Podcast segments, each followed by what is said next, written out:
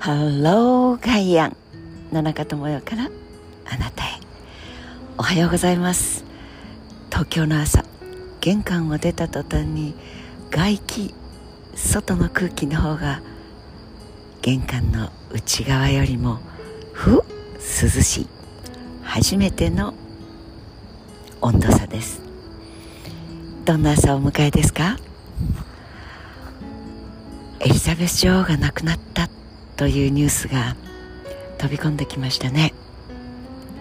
96歳。イギリス国民でもないのにそして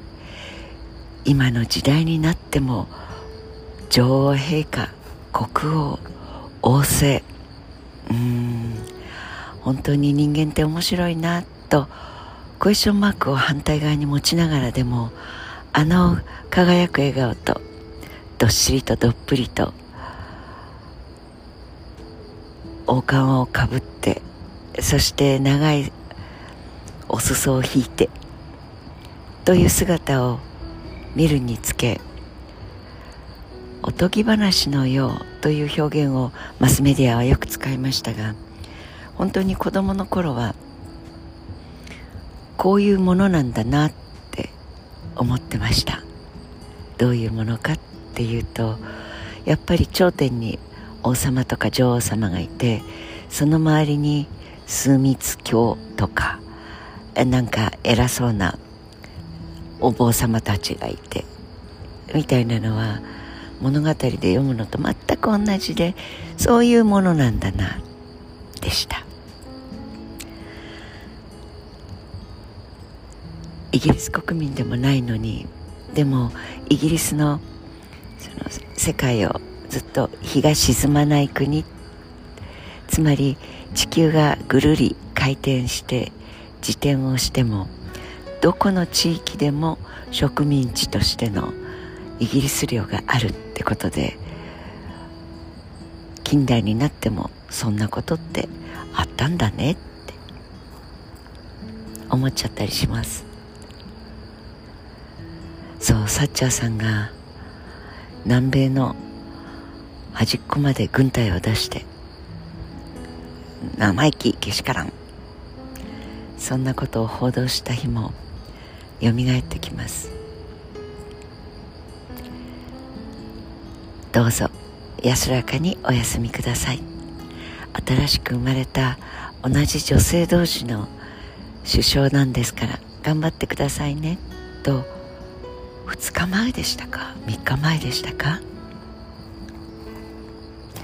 元気なお姿も焼き付いたままです。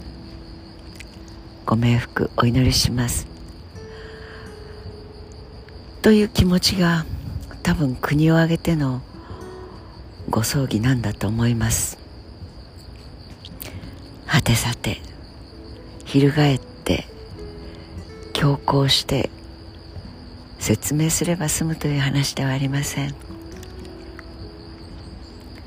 日本国できっと行われる国葬として残るんでしょうがまあこうなったら意地でも立派なものをやるとお思いになるのかそれともそう小渕さんとの葬儀の海外からの弔問客の数と費用と警備とというのがきっと出てくるだろうと思いますけれどどうにもご利用しして理にかなわないことをやろうとしているというやっぱり我が国の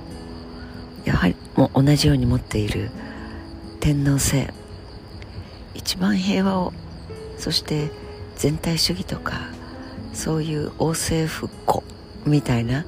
ものとかけ離れて一番憲法を守ろうとしてくださったり一番平和を願ってくださるメッセージを出し続けてくださるのが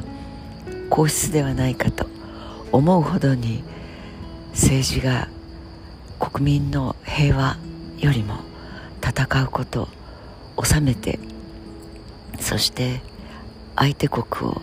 攻めていく力を備えることこそが国力であるという。いろんなアンバランスといろんな嘘が地球というプラネタリーバウンダリーです。本当に地球の端っこというのは大きくなってなくてその限られた制限の中でどうやって折り合いをつけてお互いに平和で暮らすかというのが地球人としてのとりわけリーダーに選ばれた人の当たり前に考えなければいけないことだと思います。女王の死にあたって改めて人の振り見て我が振り直す。我が国のご利用しの利他ではなくて利己でゴリゴリとんなものやっちまえよ。そのうち国民アホやから忘れるでみたいな。強烈な電話を総理にかけて押し通せといった方がいたとかいないとか。ジャーナリストたちはどうぞ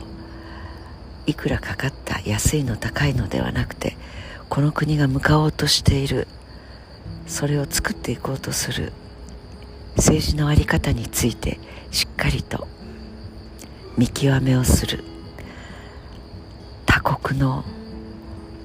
葬儀の在り方国民の追悼の仕方。70%以上が女王の葬儀に反対する中でやる葬儀ではない。その在り方を比較できますから。平らかな目で報道してほしいと切にやっぱり思います。安らかにお休みください。エリザベス女王合唱。こんな中で詩人のとして知っている安倍さん元総理。嬉しくないと思います。絶対じゃないな。よく分かりません。